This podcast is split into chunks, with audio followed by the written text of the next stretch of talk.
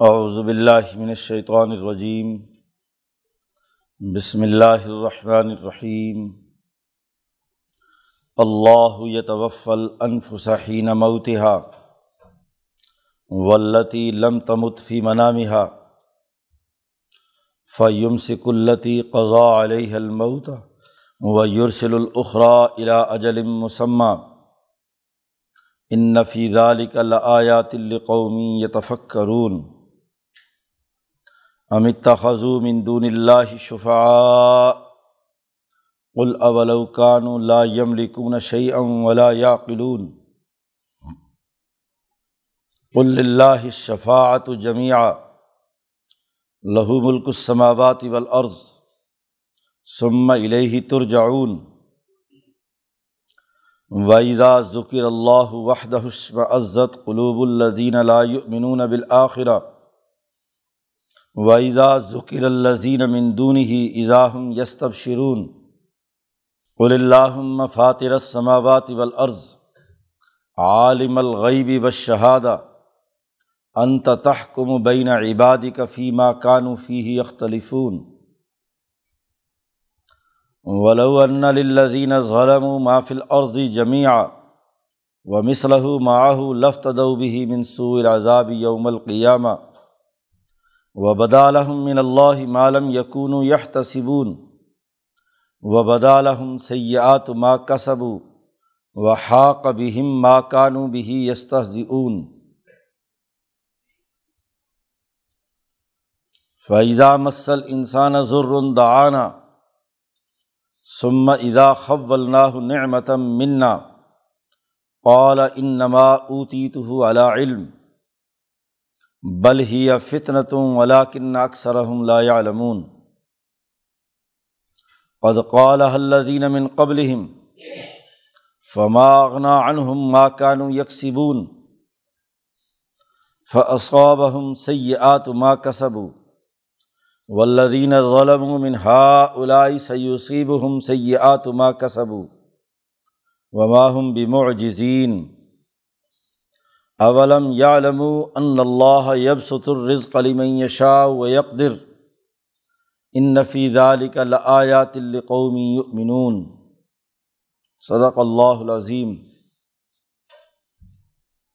صورت زمر کا یہ رقوع ہے. اس صورت کا موضوع جیسا کہ شروع میں ذکر کیا گیا تھا. دین خالص کے غلبے کا نظام قائم کرنا. ہے نظام اپنے نظریے کے مطابق خالص اور مکمل ہو، تو وہی دنیا میں غالب آتا ہے۔ جس فکر اور نظریے میں اشتباع یا دوسری چیزیں شامل ہو جائیں، ملغوبہ بن جائے، دین خالص نہ رہے، تو وہ اپنا عملی نظام قائم نہیں کر سکتا۔ افکار و خیالات اعمال و کردار میں تضادات ہوں۔ تو وہ سسٹم نہیں ہے۔ سسٹم کے لیے ضروری ہے کہ تمام افکار و خیالات اور اعمال ایک پیج پر ہوں۔ ایک مرکزی نظریے سے پھوٹتے ہوں۔ وہ دین خالص۔ اس صورت میں یہ بات واضح کی گئی ہے کہ ذات باری تعلیٰ جب اسے خالق اور مالک مانتے ہو تو کائنات کا نظام چلانے میں بھی اسی کی مرکزی حیثیت ہے۔ ذات باری تعلیٰ سے ہٹ کر مقابلے پر اللہ کے شریک ٹھہرانا، بت بنانا، دیگر مراکز تسلیم کرنا، یہ دراصل ایک خالص اور مکمل نظام کے خلاف بات ہے۔ جیسا کہ پچھلے رقوع میں کہا گیا تھا کہ اگر ان سے سوال کرو کہ آسمان و زمین کس نے پیدا کیے ہیں؟ تو ضرور یہ مکے کے مشرق کہتے ہیں کہ لقول اللہ اللہ ہے۔ تو خالق سماوات والارض اللہ کو مانتے ہیں اور پھر چھوٹے چھوٹے اختیارات ان بتوں کے حوالے کرتے ہیں۔ تو یہ تو تضاد اور فکر کرو، اسی تسلسل میں، اس رقوع کے شروع میں یہ بنیادی بات بتلائی جا رہی ہے کہ موت اس پر اگر غور و فکر کرو تو اس میں بھی اللہ کی بہت ساری نشانیاں ہیں۔ لیکن یہ نشانیاں انہیں کے لیے ہوں گی جو یہ تفق کرون جو اپنے فکر، اپنے ذہن، اپنے نظریے کو، سوچ کو استعمال میں لائیں۔ چیزوں کو ایک ترتیب کے ساتھ، پورے فکری ربط کے ساتھ سمجھنے کی کوشش کریں تو انہیں یہ موت کی حقیقت بھی سمجھ میں آئے گی۔ اس آیت مبارکہ میں موت کی حقیقت واضح کی ہے۔ اللہ یتوفل انفسحین موتیہ اللہ تعالیٰ ہی ہے جو موت کے وقت لوگوں کی روح کھینچ لیتا ہے۔ توفی، کسی چیز کو اٹھا لینا، کھینچ لینا۔ انسانی جسم میں سے روحوں کو موت کے وقت کھینچ لیتا ہے۔ موت و حیات کا تعلق بھی اسی ذات سے ہے، جس نے پیدا کیا ہے۔ اور جب اللہ کو تم خالق و سماوات والارض مانتے ہو، تو یہ بھی دیکھو کہ موت بھی ایک وجودی حقیقت ہے۔ اس لیے دوسری جگہ پر انتیسویں پارے کے شروع میں کہا گیا کہ اللہ وہ ہے، بہت ہی برکت والی وہ ذات ہے، جس نے خلق المعت والحیات، جس نے موت تخلیق کی اور زندگی تخلیق کی، بلکہ زندگی سے پہلے موت کی تخلیق کا تذکرہ ہے۔ تو موت ایک وجودی حقیقت ہے۔ اس موت کے وقت انسان ایک نئے مرحلے میں داخل ہوتا ہے۔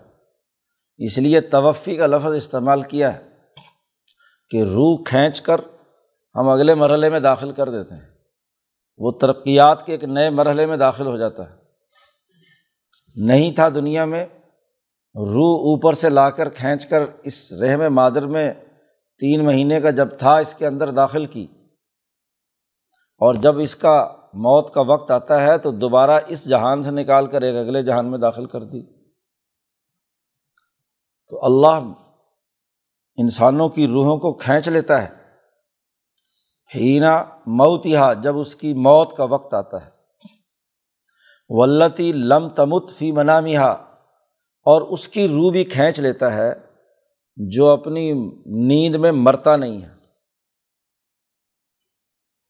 سونا بھی موت ہے۔ اس لیے کہا جاتا ہے نوم نصف الموت۔ جب آدمی سوتا ہے تو اس کی روح نکلتی ہے جسم میں سے۔ یہاں روح وہ جو ہوش و حواس والی ہے، ورنہ سانس بھی جاری ہے، میدے کا، ہضم کا نظام بھی جاری ہے۔ جسم کے اندر روح کا وہ حصہ جو عقل و شعور سے تعلق رکھتا ہے، ہوش سے تعلق رکھتا ہے، وہ ختم ہو جاتا ہے۔ ایک خاص درجے کی روح نکل آتی ہے باہر۔ بے ہوشی جس میں احساسات ختم ہو جائیں، وہ بہت حقیقی اور نیند کی جو کیفیت ہے، اس کے درمیان کی حالت ہے۔ تو اللہ تبارک و تعالیٰ اس روح کو بھی کھینچتا ہے جو ابھی نیند کی حالت میں ہے، لیکن موت کا بھی اس کا وقت نہیں آیا۔ تو یہ روح کے کھینچنے کے مختلف درجات ہیں۔ ایک نیند کی حالت میں روح کا کھینچنا ہے اور ایک جب موت کا وقت مقرر ہو گیا تو موت کے وقت پوری کی پوری روح کو کھینچ لینا۔ روح تو ہر ایک کی کھینچ لی جاتی ہے۔ اور روزانہ رات کو سوتے ہوئے سب کی روحیں نکل جاتی ہیں۔ پھر اللہ کہتے ہیں فیم سکلتی قضا علیہ المعتا وہ جو روح کھینچ کر لے جائی جا چکی ہے، جس پر تو موت کا فیصلہ ہو چکا ہوتا ہے، تو وہ اللہ میاں روح اپنے پاس رکھ لیتا ہے، روک لیتا ہے اس روح کو جو قضاء علیہ المعتا جس پر موت کا فیصلہ ہو چکا ہے۔ قضائے خدا بندی جاری ہو چکی ہے۔ سال پہلے شب قدر میں فرشتوں کو لسٹ دے دی گئی کہ اس دن میں فلاں فلاں بندہ، فلاں فلاں منٹ، فلاں فلاں دن اور فلاں گھنٹے میں اس کی روح قبض کی جانی ہے۔ تو جس کی قضا جاری ہو چکی ہے، تو اس روح کو تو اللہ میاں اپنے پاس رکھ لیتا ہے۔ اور وہ یورسل الخرا اور جس روح کی ابھی موت کا فیصلہ نہیں ہوا، صرف نیند پوری کرنے کے لیے تھی، تو وہ واپس صبح کو لوٹا دی جاتی ہے۔ یورسل الخرا الا اجل مسمہ ایک وقت مقرر تک۔ اس کا بھی ایک وقت مقرر ہے کہ جب پوری پوری روح واپس میاں لے لے گا۔ تو رات کو سونے کے بعد صبح کو اٹھتے ہو تو وہ روح تمہارے اندر واپس لوٹا دی جاتی ہے اور وہ لوٹانے والا بھی اللہ ہے۔ یورسل الاخرا، اللہ ہی لوٹاتا ہے۔ اس روح کو، دوسروں کی روح کو جن کی ابھی موت کا فیصلہ نہیں ہوا۔ الا اجل مسمہ ایک وقت مقرر تک۔ تو یہ نیند کی موت اور حقیقی موت پر جتنا غور و فکر کرو گے، تو تمہیں کائنات کے پورے نظام میں کامل اور مکمل کنٹرول اللہ تبارک و تعالیٰ کا نظر آئے گا۔ تو جب اس کے اختیار میں تمہاری موت اور تمہاری حیات، تمہاری سانسوں کی چلتی ہوئی ڈوریاں جس کے قبضے میں ہیں، اس کا نظام کیوں نہیں مانتے؟ اس کے تمام امور میں اس کا دیا ہوا سسٹم، اس کی دیوی تعلیمات، ان پر عمل کیوں نہیں کرتے؟ اسے کیوں نہیں تسلیم کرتے؟ قرآن کہتا ہے، ان نفیزہ لکھا لآیات القومی یتفق کرون بے شک اس میں بڑی نشانیاں ہیں۔ حضرت شیخ الہند نے ترجمہ کیا، بڑے پتے کی باتیں ہیں۔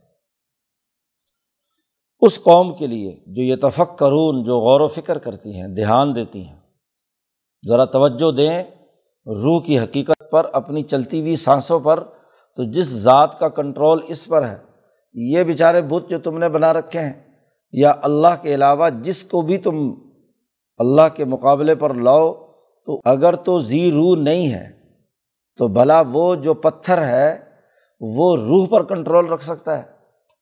اور اگر کوئی زی روح ہے، کوئی انسان، کوئی فرعون، کوئی نمرود، شداد، حامان، تو وہ خود اپنی روح کے اندر محتاج ہے اس اللہ تبارک و تعالیٰ کا۔ وہ سوئے تو سوتا ہی رہے۔ ہاں جی اس کی روح بھی تو صبح کو لوٹائی جاتی ہے۔ تو جو خود اپنی روح کے واپس آنے میں محتاج ہے، وہ خدا کیسے ہو سکتا ہے؟ وہ تمہاری روحوں پر کیسے کنٹرول رکھتا ہے؟ وہ سانس جو آنی ہے اور وہ سانس جو جانا ہے وہ سب کا سب اس کا مکمل کنٹرول اس ذات باری تعالیٰ کے پاس ہے۔ تو کوئی فرعون، نمرود یا کوئی پتھر کا بت یا کوئی بھی اللہ کے مقابلے میں جنہیں تم شریک ٹھہراتے ہو، وہ ان میں سے کوئی کام بھی نہیں کرتے۔ یہ لوگ یہ کہتے تھے مکے کے مشرق کہ خدا تو نہیں ہم مانتے ان پتھروں کو یا ان لوگوں جن کو ہم خدا کے مقابلے میں شریک ٹھہراتے ہیں۔ بس اس لیے ہیں کہ یہ اللہ کے سامنے ہماری سفارش کر دیں گے۔ سفارش کے لیے ہیں کہ جی یہ ہمیں نجات دلا دیں گے۔ جیسا کہ پہلے شروع صورت میں گزرا تھا، یہ کہتے ہیں کہ ہم اللہ کی عبادت اس لیے کرتے ہیں لیوکر ربونا الا ذلفہ کہ ہمیں اللہ کے قریب کر دیں یہ لوگ۔ تو چونکہ آمریت زدہ معاشروں میں ایسا ہی معاملہ ہوتا ہے کہ جو درمیان میں سفارش کرنے والے ہوتے ہیں، وہ انتہائی من مانی کرتے ہیں۔ ہاں جی چونکہ وہ جو حاکم وقت ہوتا ہے، وہ اس کا ایک سمجھ لیجیے کہ قسم کا کانا ہوتا ہے کہ وہ اس کو دولت اکٹھی کر کر کے، ظلم کر کر کے وہاں تک مال پہنچاتے ہیں۔ تو اس لیے وہ ہاں جی جھوٹی سچی جیسی سفارش کر دے تو وہ اس کو حکمران کو ماننی پڑتی ہے کہ وہ نک چڑھے جو عمرا ہے ہاں جی بیوروکریسی ہے سیاست دان ہے حکمران ہے تو وہ ان کے بغیر اس کا ظلم کا دھندا نہیں چل سکتا۔ تو اس لیے جیسی سفارش کر دے تو کام ہو جاتا ہے۔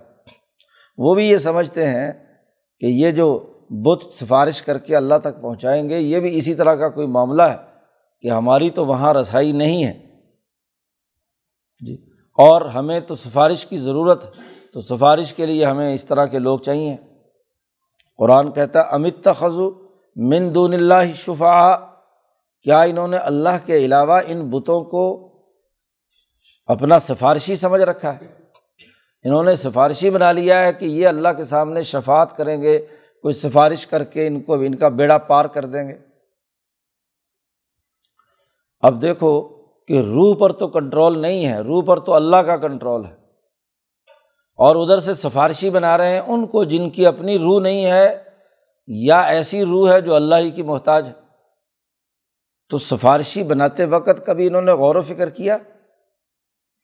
آپ کی اپنی روح براہ راست کس کے کنٹرول میں ہے؟ ذات باری تعالیٰ کی۔ تو جب تمہاری اپنی روح، اپنی انانیت، اپنی خودی وہ اللہ کے کنٹرول میں ہے اور براہ راست تمہاری روح کا رابطہ ذات باری تعالیٰ سے ہے، تو ان سفارشیوں کی کیا ضرورت ہے؟ درمیان میں یہ کس چیز کی سفارش کریں گے؟ انہوں نے بنا رکھا ہے۔ اللہ کے علاوہ سفارشی۔ قرآن حکیم کہتا ہے کل اے محمد صلی اللہ علیہ وسلم، ان سے پوچھیے کہ اول کان اللہ عملکون شعین کیا اگر یہ سفارشی کسی بھی چیز کے مالک نہ ہوں تو تب بھی سفارش کریں گے؟ سفارش تو وہ کر سکتا ہے جس کی ملکیت میں کچھ ہو، جس کا اپنا کچھ ہو۔ جو خود کوئی طاقتور اور قوت والا ہو۔ تو اللہ کے مقابلے میں یہ کس چیز کے مالک ہے اول قانون لا یملکون شعین اچھا اگر ایک آدمی کے پاس مال نہیں ہے، بہت زیادہ پیسے ویسے، دولت ولت نہیں ہے، تو دوسری سفارش قبول کی جاتی ہے ان لوگوں کی جو عقل مند ہو۔ جی یا عقلی اور علمی سرمایہ ہو، یا مالی اور معاشی طاقت اور قوت ہو۔ سفارش تو دنیا میں انہیں کی چلتی ہے۔ کہ ایسا دانہ سمجھدار عقل مند کہ وہ عقلی گتھیاں سلجھاتا ہے۔ اب بادشاہ اور حکمران کی مجبوری ہے کہ یہ اگر نہیں ہوگا تو میرا سسٹم کیسے چلے گا؟ تو اس لیے وہ اس عقل مند کی بات کو مان لیتا ہے کہ چلو جی تمہاری وجہ سے چونکہ باقی میرا لوٹ کھسوٹ کا کام چل رہا ہے، تو تمہاری یہ بات مان لیتا ہوں۔ تو یا تو سفارشی میں عقل ہونی چاہیے اور یا سفارشی کے پاس کوئی طاقت، مالی قوت ہونی چاہیے۔ اس کی ملکیت میں کوئی چیز ہو۔ تو قرآن حکیم نے انہیں کی ذہنیت کے مطابق ان سے سوال کیا ہے کہ اول قانون لا شعین کیا یہ لوگ پھر بھی سفارشی ہیں یہ پتھر کے بت کہ یہ کسی بھی چیز کے مالک نہیں ہیں؟ اور سفارش اس ذات سے کرنا چاہتے ہیں کہ جو کائنات کی ہر ہر چیز کی مالک ہے۔ اور ولا یا قلون اور نہ یہ عقل رکھتے ہیں۔ تو بے عقلوں کی سفارش یا مالی طاقت نہ رکھنے والوں کی سفارش ماننا یا ان کو سفارشی بنانا، یہ دراصل اپنے آپ کو دھوکہ دینا ہے۔ ایک آدمی کی نہ عقل ہو، نہ مال ہو، سفارش کی اہلیت نہ رکھتا ہو اور آپ اس کی دم پکڑ کر ہاں جی سفارش کے نام پر لیو قربون اللہ کی ذلفہ کی بات کرو تو وہ تو وہاں جا کے خود بھی جوتے کھائے گا اور ساتھ تمہیں بھی پڑھوائے گا۔ کمزور آدمی کو پکڑ کر آپ کسی سرکاری کام کرانے کے لیے چلے جاؤ، جس کی وہاں کوئی حیثیت نہ ہو، تو وہ اگر وہاں جا کر کچھ بک بک کرے گا بھی، تو اس کی کیا حیثیت ہے؟ وہ تو اس کو بھی پکڑ کر اندر بند کر دیں گے اور ساتھ جو گیا ہوا ہے، اسے بھی۔ تم کس حیثیت میں آئے ہو یہاں؟ جی۔ تو کم از کم سفارشی تو ایسا بناؤ کہ جس کے پاس یا تو عقل ہو اور عقل ہوگی تو وہ اللہ کے مخالف کیوں ہوگا؟ جی۔ اور اگر واقعی اس کے پاس مال و دولت کی طاقت ہو، اللہ کے مقابلے میں وہ اپنی ملکیت ظاہر کر سکے، تو پھر بھی بات ہے، تو وہ ملکیت بھی نہیں ہے۔ تو قرآن حکیم نے کہا، سفارشی تو کوئی تکڑا پکڑو ہاں جی جس میں مال کی طاقت بھی ہو اور عقل بھی ہو۔ اس عائد سے لوگ بڑا غلط یہ استدلال بھی کرتے ہیں کہ کوئی شفات سفارش کوئی نہیں ہوگی، بس ایک دوسری انتہا ہے۔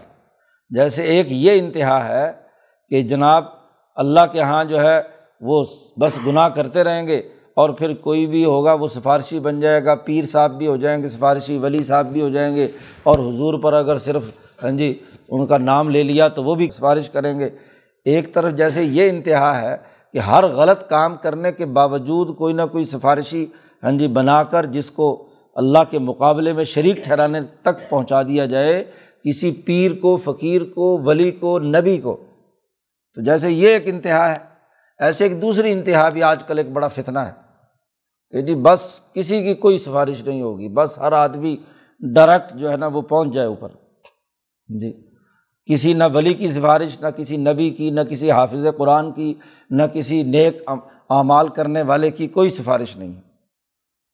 بات یہاں نفی مکمل سفارش کی نہیں، کیونکہ احادیث صحیحہ سے اور یہ آگے آ رہی آیت اس سے ثابت ہوتا ہے۔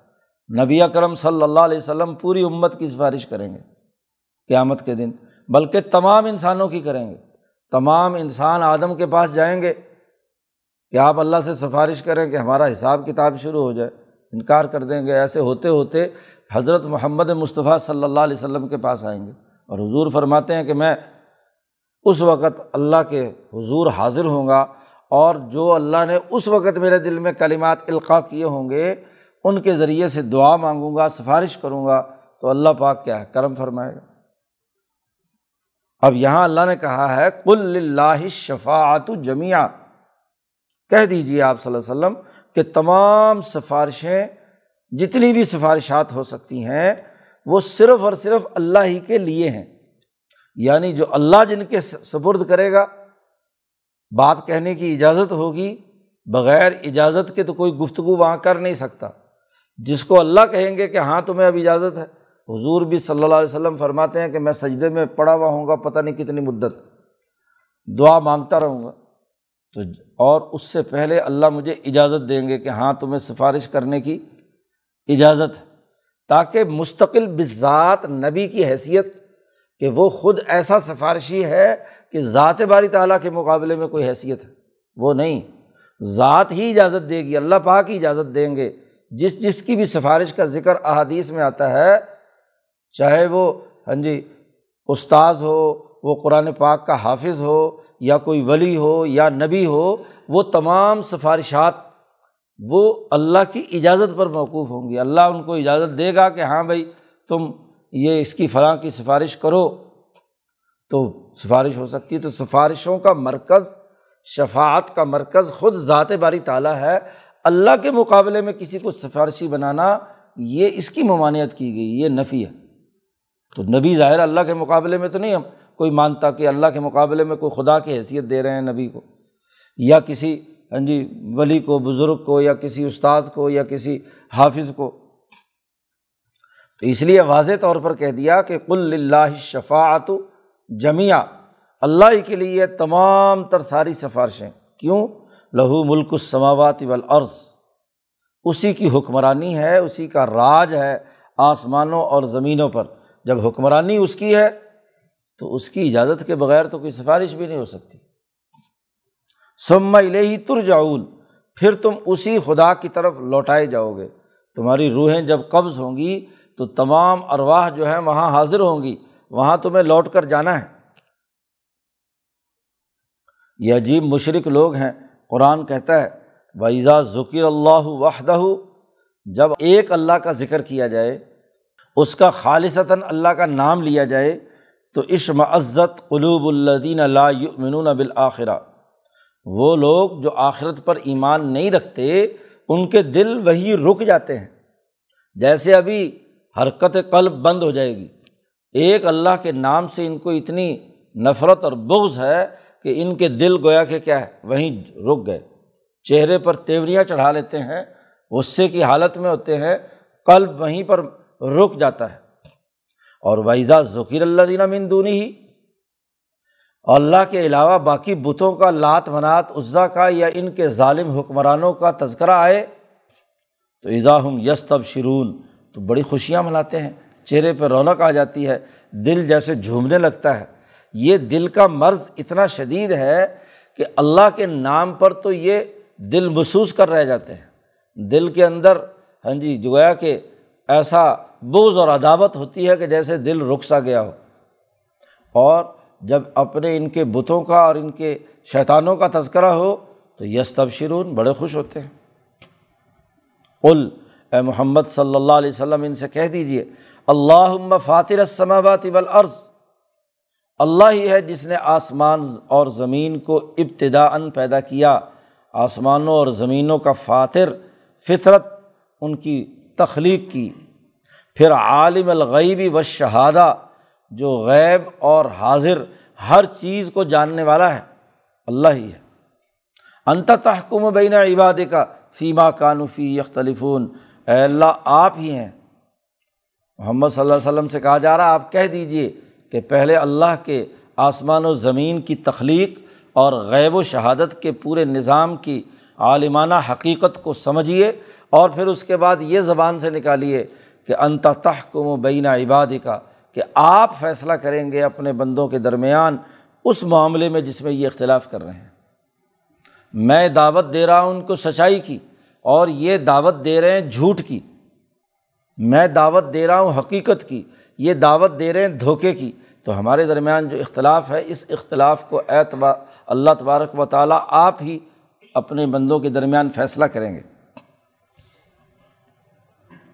اللہ پاک فرماتے ہیں کہ جب یہ فیصلے کا وقت آئے گا اور یہ ظالم لوگ جو کچھ زمین میں مال و دولت ہے، تمام زمین اور اس جیسی ایک اور زمین، کائنات، یہ اگر فدیے میں دے کر بدترین عذاب سے بچنے کی کوشش کریں گے تو وہ قابل قبول نہیں ہوگا۔ ولو ان للذین ظلم اگر ان ظالموں کے لیے وہ تمام چیزیں ہوں جو زمین میں ہیں، ان کی ملکیت ان کے پاس آسمان و زمین اور وہ مسلح معاہو اور جتنی زمین میں ہے، اس جیسی کیا ہے، مزید ان کے پاس دولت بھی آ جائے۔ اور لفت ادو بھی منصول ادابی یوم القیامہ، اور یہ سب کے سب برے عذاب سے بچنے کے لیے قیامت کے دن سب کچھ لوٹا دیں، دے دیں۔ تو یہ بھی قابل قبول نہیں ہوگا۔ دیکھو، انسان عذاب سے بچتا ہے یا سفارش سے؟ کوئی سفارش ہو جائے کہ جی مجرم کو سزا نہ دی جائے، معاف کر دیا جائے۔ اور یا دوسرا ہوتا ہے کہ چلو جی پیسے ویسے دے کے جان چھڑا لے۔ جی۔ تو یہ ظالم لوگ اگر دنیا کا تمام مال بھی اور اس جیسا دگنا مزید بھی اگر یہ فدیہ دے کر ہاں جی اپنی جان بچانا چاہیں گے برے عذاب سے تو نہیں بچا سکیں۔ تو نہ سفارش ان کے پاس ہے، نہ مال دے کر یہ جان چھڑا سکتے ہیں۔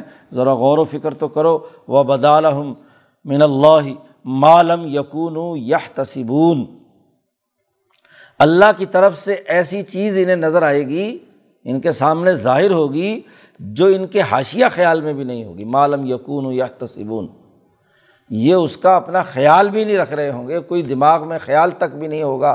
ایسا عذاب، ایسی اذیت، ایسی تکلیف، ایسی سزا ان تک پہنچے گی۔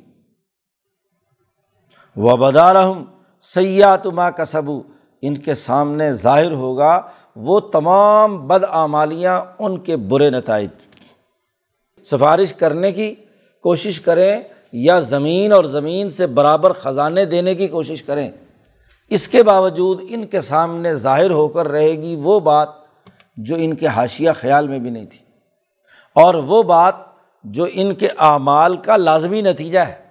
جو بدعملیاں، ظلم، زیادتی، کفر، انسان دشمنی کے تمام کام کیے ہیں، اس کی سزاؤں کا پورا کا پورا ایک پیکیج ان کے سامنے آئے گا۔ سیاحت ماں کا سبو اور یہی نہیں بلکہ وہ کا بھی ماں کانو بھی یستحض اون جس چیز کا یہ مذاق اڑاتے رہے ہیں، وہ ان آ کر گھیر لے گی۔ چاروں طرف سے ہاں جی جہنم کی آگ ان کو گھیر لے گی، جس کا دنیا میں مذاق اڑاتے رہے ہیں۔ یہ انسان بھی عجیب ہے۔ دنیا میں اس کا معاملہ یہ ہے کہ فائدہ مسل انسان ضرور جب انسان کو کوئی تکلیف دنیا میں محسوس ہوتی ہے، یہ انسان بھی بڑا عجیب ہے کہ جب اس انسان کو تکلیف پہنچتی ہے، کوئی بھی تکلیف، تو دعانا بڑا گر گڑا کر ہمیں پکارتا ہے کہ اللہ بس اس مصیبت سے نجات دے دے۔ بس میں اس سے نکل گیا تو پھر میں ہاں جی تیری عبادت کروں گا، تیرے سارے احکامات مانوں گا، وغیرہ وغیرہ۔ جب مصیبت میں ہوتا ہے تو دعانا ہمیں پکارتا ہے۔ سما ایزا خول نہ ہو نعمتم منا۔ جب ہم اس کے بدلے میں، اس کے اس پکارنے کے نتیجے میں اس کو کوئی نعمت اپنی طرف سے عطا کریں، اور وہ مصیبت دور ہو جاتی ہے، اور کوئی نہ کوئی نعمت جو یہ مانگ رہا ہوتا ہے، اس کو مل دے دیتے ہیں۔ تو پھر کیا کہتا ہے؟ قرآن حکیم نے نقشہ کھینچا، پھر یہ کہتا ہے ان نما اوتیت ہو علا علم۔ یہ چیز تو جو مجھے حاصل ہوئی ہے یہ میرے علم جی میری معلومات، میری ذہن رسا کی وجہ سے حاصل ہوئی ہے، اس کا اللہ سے کیا تعلق؟ اس سے پہلے تو گر گرا رہا ہوتا ہے معافیا مانگتا ہے اور کہتا ہے، اللہ میاں، یہ مصیبت ٹلا دے، بس اس امتحان میں پاس کر دے تو بس میں آگے تیرا شکر گزار بندہ بن کر رہوں گا۔ لیکن جیسے ہی نعمت ملتی ہے تو کہتا ہے جی میں نے تو بڑی محنت کی تھی، میرا علم تھا جس کی وجہ سے میرا بزنس چلا۔ میرا تو علم تھا، جس کی وجہ سے میں نے اعلیٰ ہاں جی نمبروں میں پاس کر کے ڈگری لی ہے۔ یہ تو میرا کمال ہے۔ تو اپنے کمال، اپنے تکبر، اپنے غرور، اپنی علمی وجاہت اور اپنی علمی مہارت ثابت کرنا چاہتا ہے۔ اللہ کو بھول جاتا ہے۔ تکبر اور غرور پیدا ہو جاتا ہے۔ قرآن کہتا ہے، بل ہی یا فتنتن۔ یہ علم نہیں ہے۔ یہ تو فتنہ ہے۔ یہ فتنہ ہے کہ اپنے علم پر غرور کر کے اس چیز کو اپنے علم سے جوڑ رہا۔ اگر یہ علم سے جوڑ رہا تھا تو جب یہ گر گرا رہا تھا مصیبت کے وقت، اس وقت اس کا علم کہاں گیا تھا؟ اس وقت بھی اپنی علمی چابک دستی سے اپنا کام نکال لیتا، ہمارے سامنے کیوں گر گرا رہا تھا؟ ہمیں کیوں پکار رہا تھا؟ اب جب ایک طرف پکار اللہ تبارک و تعالیٰ کی کام ہو گیا تو پھر ایک دم مکھر گیا نظر انداز کر دیا ہر چیز کو بل ہی فتنا تن بلکہ یہ بڑی فتنہ اور آزمائش، یہی آزمائش کہ ایسی نعمت کے ملنے وقت اس کو اپنی ذات سے منسوب کرنا اور خدا کو بھلا دینا، خدا کا احسان نہ ماننا، اس کا شکر ادا نہ کرنا، یہی آزمائش ہے ولا کن اکثر لا علمون لیکن اکثر لوگ جانتے نہیں ہیں۔ یہ بات بھی نہیں جانتے۔ تو باقی علمی صلاحیت کیا ہوگی؟ دنیا میں اصول اور ضابطہ ہے کہ کوئی کسی پر احسان کرے تو اس کا شکر ادا کیا جاتا ہے۔ ہاں جی اس کا شکر کیا ہے کہ اس چیز کو استعمال کرتے وقت اس کی احسان مندی اور اس کے ساتھ جو خیر خائی ہو سکتی ہے، وہ آدمی خیر خائی اختیار کرے۔ نہ یہ کہ ایسا طوطا چشم ہو کہ جس سے احسان سے کوئی چیز ملی تو اسی کے خلاف اسے استعمال کرے۔ جی اس کو اسی کے ہاں جی دشمنی میں اور اس کو نقصان پہنچانے کے درپے ہو جائے۔ تو اب ایک طرف اللہ تبارک و تعالیٰ نے ان پر احسان کیا اور ایسا پھر طوطا چشم کہ اللہ کو بھول کر اپنی ذات کے اکڑ میں آ گیا کہ میرے علم، میری مہارت اور میری ہاں جی فلاں فلاں کام کرنے کے نتیجے میں یہ مجھے چیزیں ملی ہیں۔ قرآن کہتا ہے، ایسی ہی لن ترانی انسان پہلے بھی کرتا رہا۔ قد قول حلدین من قبل ان سے پہلے لوگوں نے بھی یہ جملے کہے تھے۔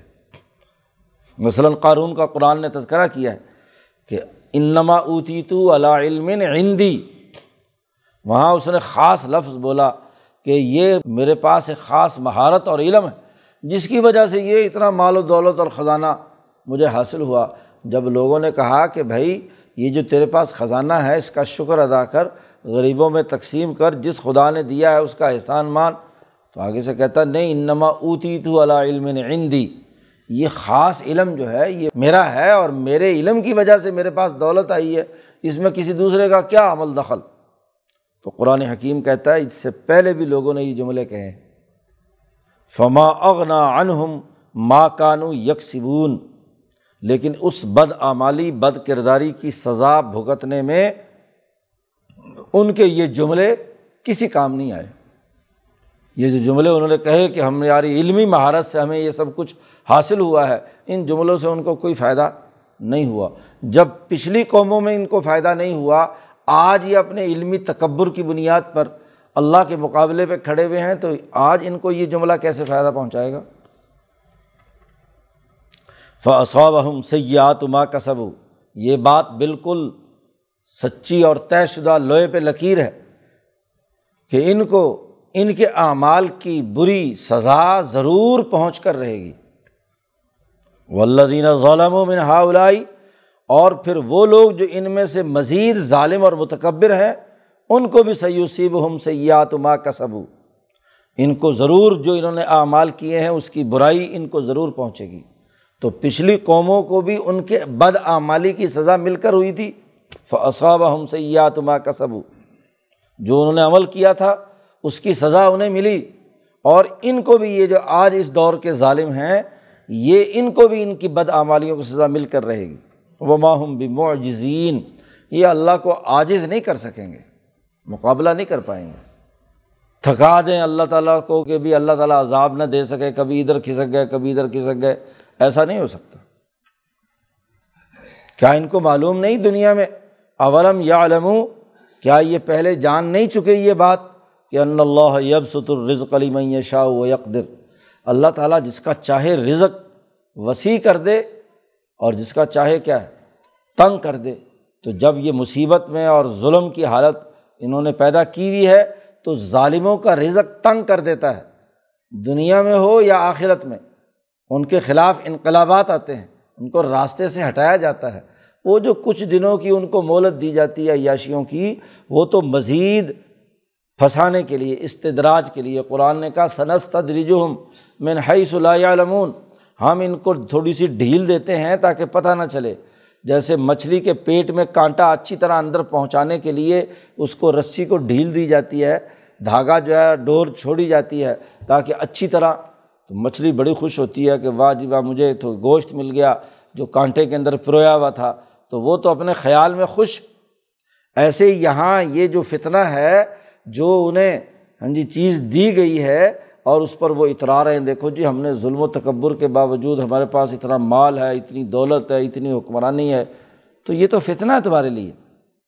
یہ تو اسی طرح جیسے مچھلی کے پیٹ میں کانٹا پہنچانے کے لیے اس کے لیے، مچھلی کے لیے وہ فتنہ بن جاتا ہے کہ اچھی طرح پہنچ جائے اور ایک جھٹکے سے نکال کر باہر پھینک دیا جائے۔ یہ علم نہیں ہے، فتنہ ہے۔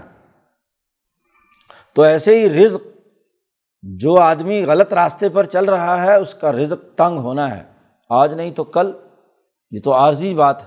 اور جو آدمی صحیح چل رہا ہے، صحیح راستے پر چل رہا ہے، اس کا رزق وافر مقدار میں اسے مل رہا ہے۔ دنیا میں گو بظاہر غربت بھی ہو، تو زندہ ہے، زندگی تک کی، زندگی کی رمک تک تو اس کے پاس رزق ہے، لیکن اس کی روحانی ترقی، اس کا رزق جو وافر مقدار میں، اس کی اس مصیبت اور تنگی کی وجہ سے اور صحیح نظریے پر قائم رہنے کی وجہ سے وہ رزق تو ہے، اور وہ رزق فوری دنیا میں نہیں مل رہا، تو اس میں بھی اس کے لیے بہتری ہوتی ہے اور موت کے بعد وہ وافر مقدار میں جیسے چھاجوں می برستا ہے، وہ تمام کی تمام نعمتیں ان کو کیا ہے؟ وسیع مقدار میں انہیں ملیں گی۔ اولم یا علم کیا یہ لوگ جان نہیں چکے کہ ان اللہ یب ست الرزق علی شاہ و یکدر انفی ذالک الایات القومی یؤمنون۔ بے شک اس میں بڑی نشانیاں ہیں اس قوم کے لیے جو ایمان لانے والی ہے جس کے دل میں یقین ہے۔ ایمان، یقین کی کیفیت، وہ یقین جو اس پوری کائنات کے نظام پر ہے، تو اس کے لیے بڑی نشانیاں ہیں غور و فکر کرنے کی۔ وہ موت پر غور و فکر کرتا ہے، انسانی اعمال کے نتائج پر غور و فکر کرتا ہے، اللہ سے گر گڑا کر دعا مانگتا ہے، تو جو انعام ملے اس پر اس کا شکر ادا کرتا ہے۔ نہ یہ کہ اس کو اپنی علمی تکبر کی وجہ سے رد کر دے، یہ تمام انہیں کے لیے ہیں جو ایمان لانے والی قوم ہے۔ تو غور و فکر کرنے والوں اور ایمان لانے والوں کے لیے جو صحیح اور سیدھا راستہ ہے، اس کا تعین قرآن حکیم نے یہاں کیا۔ اللہ تبارک و تعالیٰ قرآن حکیم کو سمجھنے اور عمل کرنے کی توفیق عطا فرمائے۔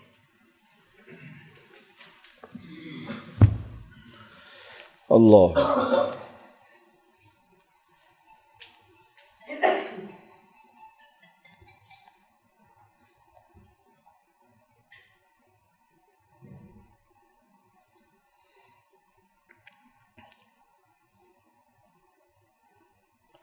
اجمعین